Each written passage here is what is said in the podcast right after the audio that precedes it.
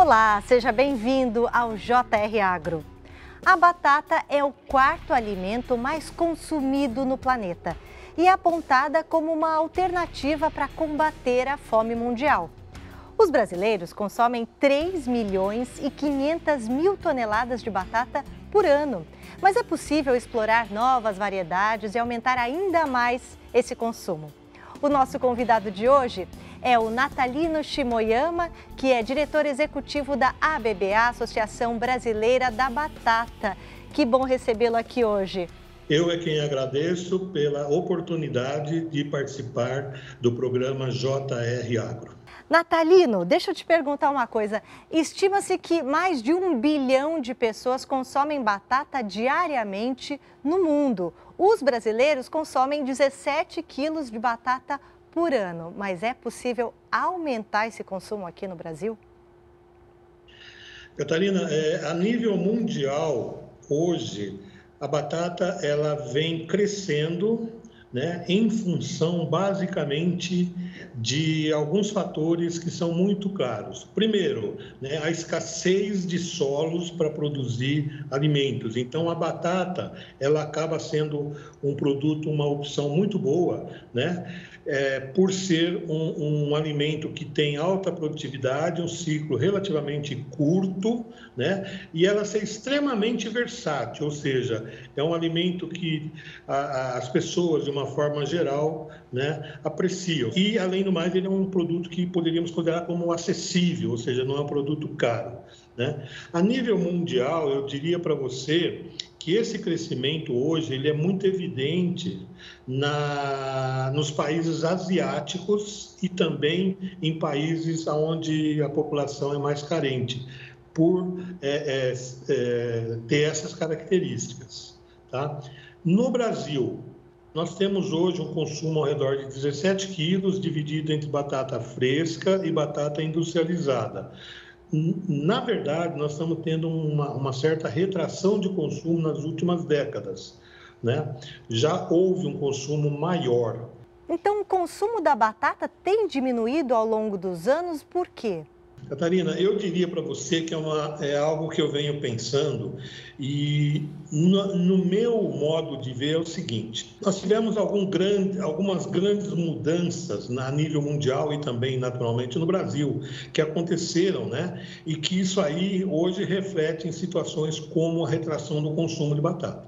Por exemplo, é indiscutível a internet mudando o comportamento mundial, assim como é indiscutível o fast food quando ele chega no Brasil, ele muda a forma de consumo das pessoas e também a maneira de se comercializar. Hoje o Brasil ele é dominado por grandes redes de varejo e essa, esse domínio para nós da produção ele, ele é maligno, ele é prejudicial. Por quê? Antes nós tínhamos um consumo baseado na aptidão culinária que proporcionava satisfação ao consumidor. Hoje não, as grandes redes de varejo, elas priorizam a aparência e a aptidão culinária foi descartada e consequentemente as variedades dominantes hoje não são as variedades que traz satisfação ao consumidor. É, quando o senhor fala grandes redes de varejo, o senhor se refere a essas redes, a essas lanchonetes de fast food? E aí eu queria também saber, vou emendar a pergunta, se a batata ela passou a ser vista como uma vilã, porque a gente agora pensa em batata, pensa em batata frita, é isso? Quando eu digo grandes redes de varejo, é, eu estou me referindo às grandes redes de supermercado, tá? e não às, às grandes redes de fast food. Agora, a imagem da batata hoje, eu diria que melhorou um pouquinho em relação aos 10, 15 anos atrás, quando nós éramos vistos como realmente uma vilã.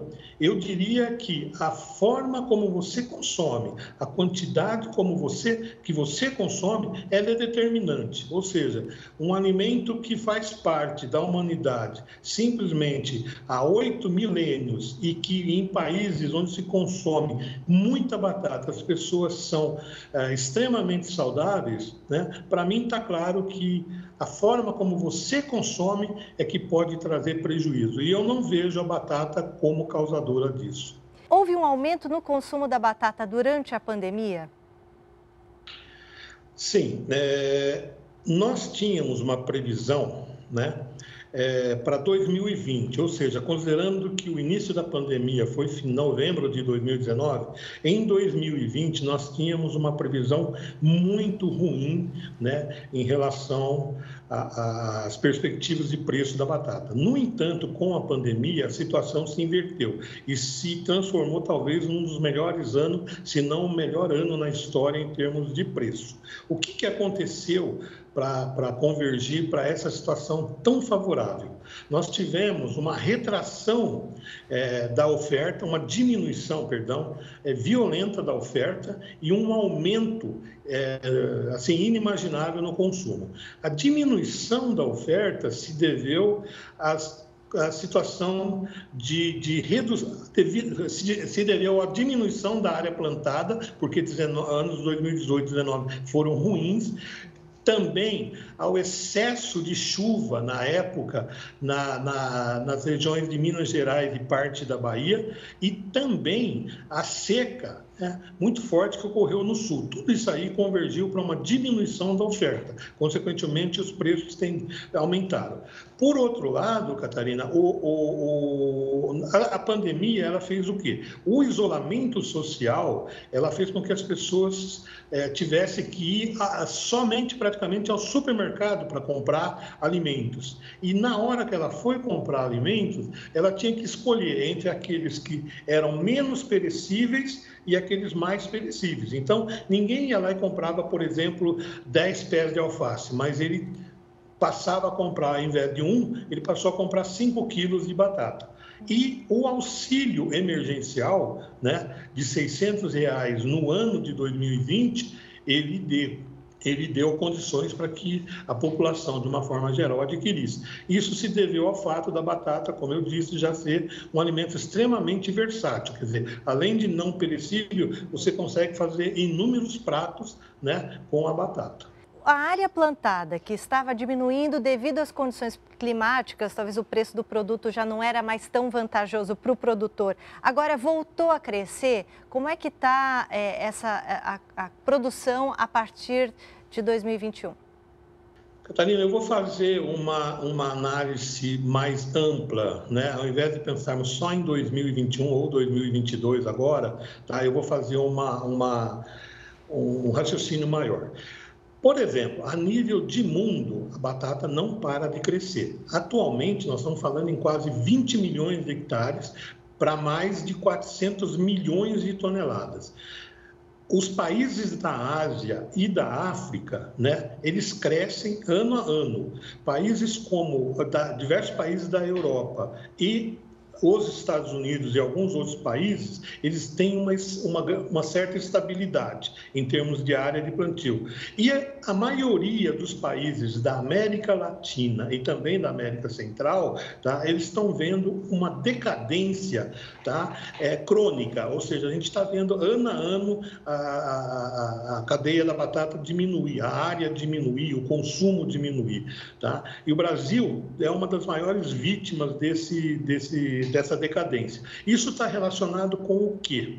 Né? Eu vou resumir para você em duas, é, dois fatores. Tá?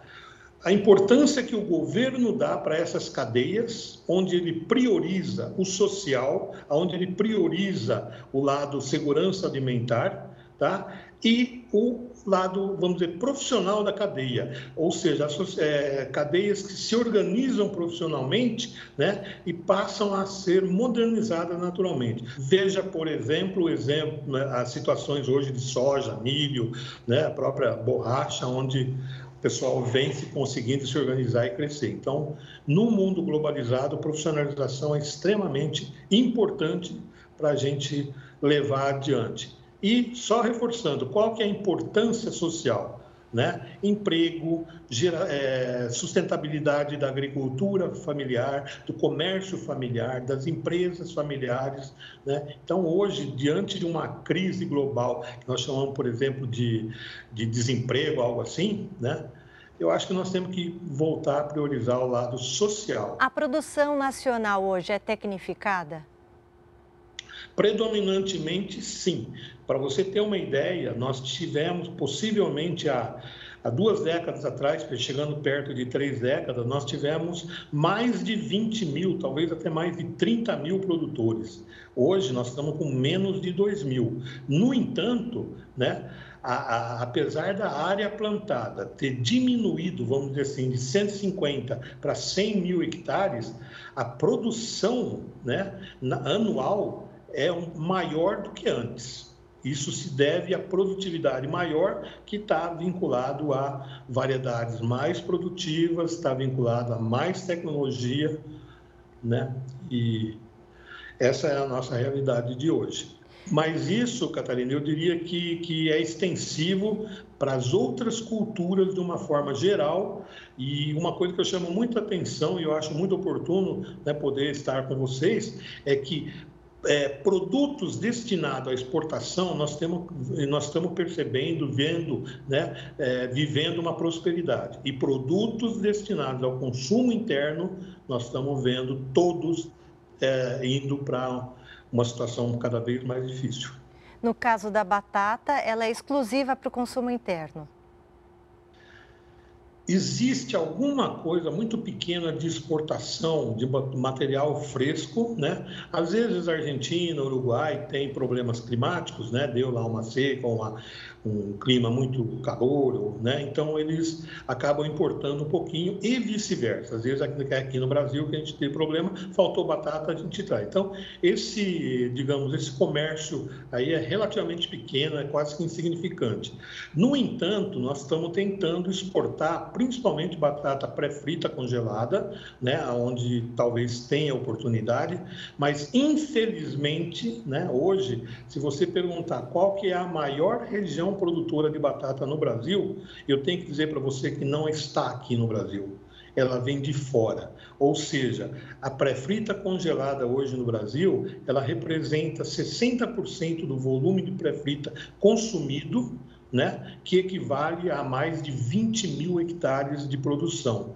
Infelizmente, né, é uma situação que nós temos aí e ela é até é, crescente, né, e que, na minha opinião, nós estamos importando aquilo que nós temos condições de produzir. O JR Agro fala hoje sobre a produção e o consumo da batata no Brasil. Nós vamos fazer um rápido intervalo e já voltamos. O JR Agro recebe hoje o senhor Natalino Shimoyama, que é diretor executivo da ABBA, Associação Brasileira da Batata. Queria perguntar, seu Natalino, sobre a sanidade das lavouras. Como é que o Brasil está hoje no controle de pragas? Em se tratando de batata, né, eu diria para você o seguinte: é, Possivelmente, junto com o tomate, né, nós somos as culturas que têm mais problemas fitossanitários, sejam bactérias, fungos, vírus, né? E naturalmente pragas. Isso é, vamos dizer assim, natural em se tratando de um país tropical. Hum que, que, o que eu teria para dizer é que com essa evolução, vamos dizer, com esse crescimento, com essa mudança que nós estamos tendo nos últimos anos, principalmente em função aí de o aumento do plantio de alguns cereais, no caso soja, milho, e também a intensificação no uso de pivôs centrais, ou seja, você utilizando o mesmo solo, né, é, irrigando várias vezes, existe um, um, uma pressão, vamos dizer assim, fitossanitária muito grande. Tá? A, batata hoje, no Brasil, diferente do resto do mundo, né, os principais problemas nossos estão relacionados a bactérias, diferente de outros países onde a prioridade normalmente são fungos. Né? Agora, o que chama atenção é, é, o seguinte: nós temos alguns problemas fitossanitários, por exemplo, é, uma praga que é né, a vaquinha, conhecido mais como vaquinha ou a diabrótica, né, que ela, ela ela é, afeta praticamente todas as culturas. Então, se você faz uma rotação, por exemplo, com milho, né, depois sobra para batata e vai aumentando. E nós temos também um outro exemplo interessante, que é o nematóide. Né, que é do gênero Pratilencos e que ele também é praticamente é, presente em todas as culturas. E interessante disso que tanto faz ser uma gramínea, uma folha larga, um cereal, uma soja, um milho, ele gosta de tudo e gosta da batata também, né? Isso significa ter que usar mais é, pesticidas? De uma forma geral, a cada dia que passa, nós estamos vendo uma evolução muito grande nesse sentido, né? Em que a gente deixa de priorizar o controle químico e passa a controlar, é, priorizar um manejo integrado, ou seja, existem várias medidas, resistência, produtos biológicos, época de plantio, manejo de irrigação e assim por diante, né? Especificamente no caso de batata, é, é, bastante variável. Existem momentos né, que nós tivemos que fazer, digamos, mais de 20 aplicações. Por outro lado, teve situações em que não foi necessário duas aplicações. O clima é quem determina né, se ocorre ou não. Tá?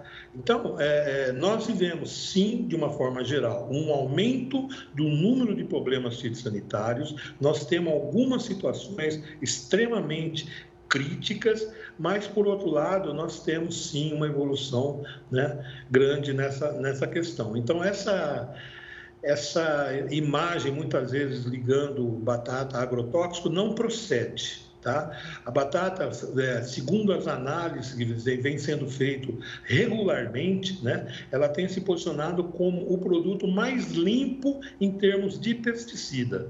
Né? Não vem sendo encontrado praticamente nenhum resíduo de qualquer natureza de pesticida. Isso aí é importante porque eu acho que é, é, a imagem que a batata tem, né, não condiz com a realidade. Então, em linhas gerais, podem ficar tranquilo que é um alimento bem limpo em relação.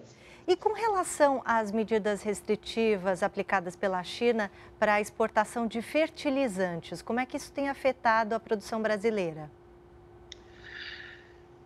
Catarina, nós estamos, eu diria para você que nesse momento é, é, é uma encruzilhada tremenda para quem vai produzir batata. Além né, do fertilizante, nós temos um aumento violentíssimo também nos pesticidas. O combustível diesel, que é bastante utilizado, também aumentou. As embalagens que dependem, né, por exemplo, o plástico, ele vem de petróleo, consequentemente, também aumentou. Então, o custo de produção de batata, eu diria para você explodiu. Ou seja, se a gente estava falando em torno de 40 a 60, de 50 a 60, a 70 mil hectares por hectare, hoje nós estamos falando de 70 a 90 mil reais por hectare. Imagine se alguém não conseguir colher pelo menos mil sacas né, por hectare, ou seja, mil sacas a 90 mil, ele já sai com um custo de produção de 90 mil, de 90 reais por saca e dificilmente ele vai conseguir um preço é, lá em cima. Por outro lado, além do aumento do custo de produção, eu diria para você que nesse momento nós estamos enfrentando outra situação muito nítida, que é a retração de consumo generalizada. Ou seja, no momento, eu acho que o desemprego ele gera não, quer dizer, ele gera uma situação extremamente complicada. Sem emprego você não tem salário, sem salário não tem consumo, sem consumo eu não tenho para quem vender. Isso aí possivelmente é a, a, a o custo de produção e a retração de consumo sejam os dois fatores limitantes esse ano de 2022 para todas as culturas, não é só batata, não. O, cons o consumidor esse ano já pode esperar um preço mais alto para batata também? Catarina, previsão é fácil de fazer, o duro é acertar, né? Mas eu acredito que os produtores eles estão tendo bastante dificuldade para conseguir é, é, é, é, plantar. Inclusive, né? Existe alguns insumos, alguns pesticidas indisponíveis hoje. Quer dizer, se ele necessitar de, é, de alguns produtos, muito provavelmente ele não vai encontrar no mercado.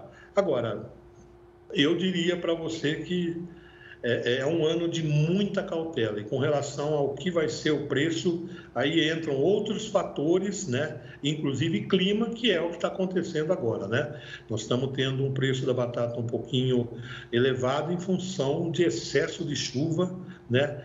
em Minas Gerais e Bahia. E o Rio Grande do Sul, Rio Grande do Sul não, o sul do Brasil, ele está conseguindo colher, mas muito afetado por é, essa seca tremenda que está ocorrendo. Vamos falar sobre as variedades de batata, né? Existem milhares de variedades no mundo todo, mas o Brasil planta uma quantidade pequena, é isso? O Peru é o país origem, né, juntamente com Chile e Bolívia. No Peru, eles, eles dizem que tem quase 4 mil variedades de batata. Lógico, nem todas são plantadas, mas eles têm. A Colômbia, que é o segundo maior germoplasma do mundo, chega a quase 3 mil. Tá? No Brasil, Atualmente, nós temos, é, é, comercialmente falando, para o mercado fresco, que é essa batata que a gente compra né, a granel no supermercado, nós temos a variedade Ágata, a variedade Orquestra, a variedade Cupido que se, e, e Asterix um pouquinho, que é de pele vermelha. E em menor quantidade, é, bem menor quantidade, nós temos algumas outras que seriam a Marquise né, e uma outra chamada César. E a surpresa agora, né, eu diria para vocês, inclusive, muito interessante, muito boa, é o ingresso né, de uma variedade brasileira chamada Camila, que foi criada pela Embrapa. Para você ter uma ideia, a batata no Brasil, possivelmente, ela, ela deve ter em torno de 350 anos desde sua introdução em pequenas hortas por imigrantes europeus. Depois de 350 anos, vai ser a segunda vez que a gente tem uma variedade brasileira. É um negócio absurdo, né? É, nós já tivemos umas, né? É, na, há uns anos atrás, umas décadas atrás, né, do Rio Grande do Sul, e agora vem entrando essa variedade chamada Camila. E nós estamos incentivando bastante, porque o que nós precisamos é de variedades adaptadas às condições tropicais, uhum. tá? Ok, então isso eu falei de batata para mercado fresco. Nós temos também para mercado batata que vai para a indústria de chips, que são basicamente duas. Uma chamada Atlantic e um, algumas que têm a sigla FL, que significa Frito-Lay, que são variedades é, de uma empresa americana que eles desenvolvem e, e produzem. E nós temos na indústria de batata palito, a pré-frita congelada, que se utiliza basicamente duas variedades, a Asterix e a Marquise. Né? E nesse caso, eu, eu abriria um parênteses. Né? É, nós temos hoje uma indústria né, nacional de pré-frita congelada, chamada Bem Brasil, que responde por 40% do abastecimento do mercado interno. Né? Essa indústria foi criada em 2007 né? e é, vamos dizer assim, o, o fato mais interessante, mais positivo que ocorreu, na, possivelmente, na cadeia da batata nas últimas décadas, se não falar no, no, no último meio século. Aí. Nós somos capazes de produzir, nós somos capazes de eh, processar, nós somos capazes de abastecer o mercado interno. E isso aí está sendo um excelente exemplo, né? Agora, só para complementar, a indústria de chips e a indústria de palito, elas utilizam variedades adequadas à finalidade, ou seja, para fazer chips ou palito. Infelizmente, né, as variedades destinadas ao mercado de cons o consumo fresco são variedades cujos valores foram determinados pelas grandes redes que priorizam a aparência ou seja, são batatas bonitas, mas culinariamente elas deixam a desejar. E eu acho que o pulo do gato, né, para a gente melhorar o consumo, é muito simples: é satisfação do consumidor. Caso contrário, ele vai mudar de produto.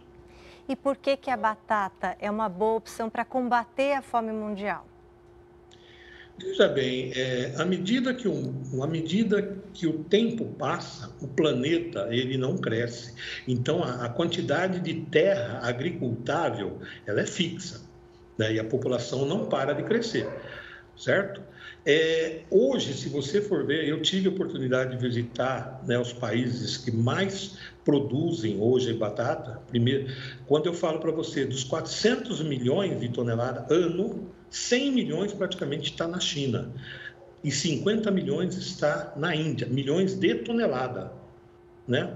É, nesses países, a produção de batata é vista como é, estratégia nacional para a segurança alimentar.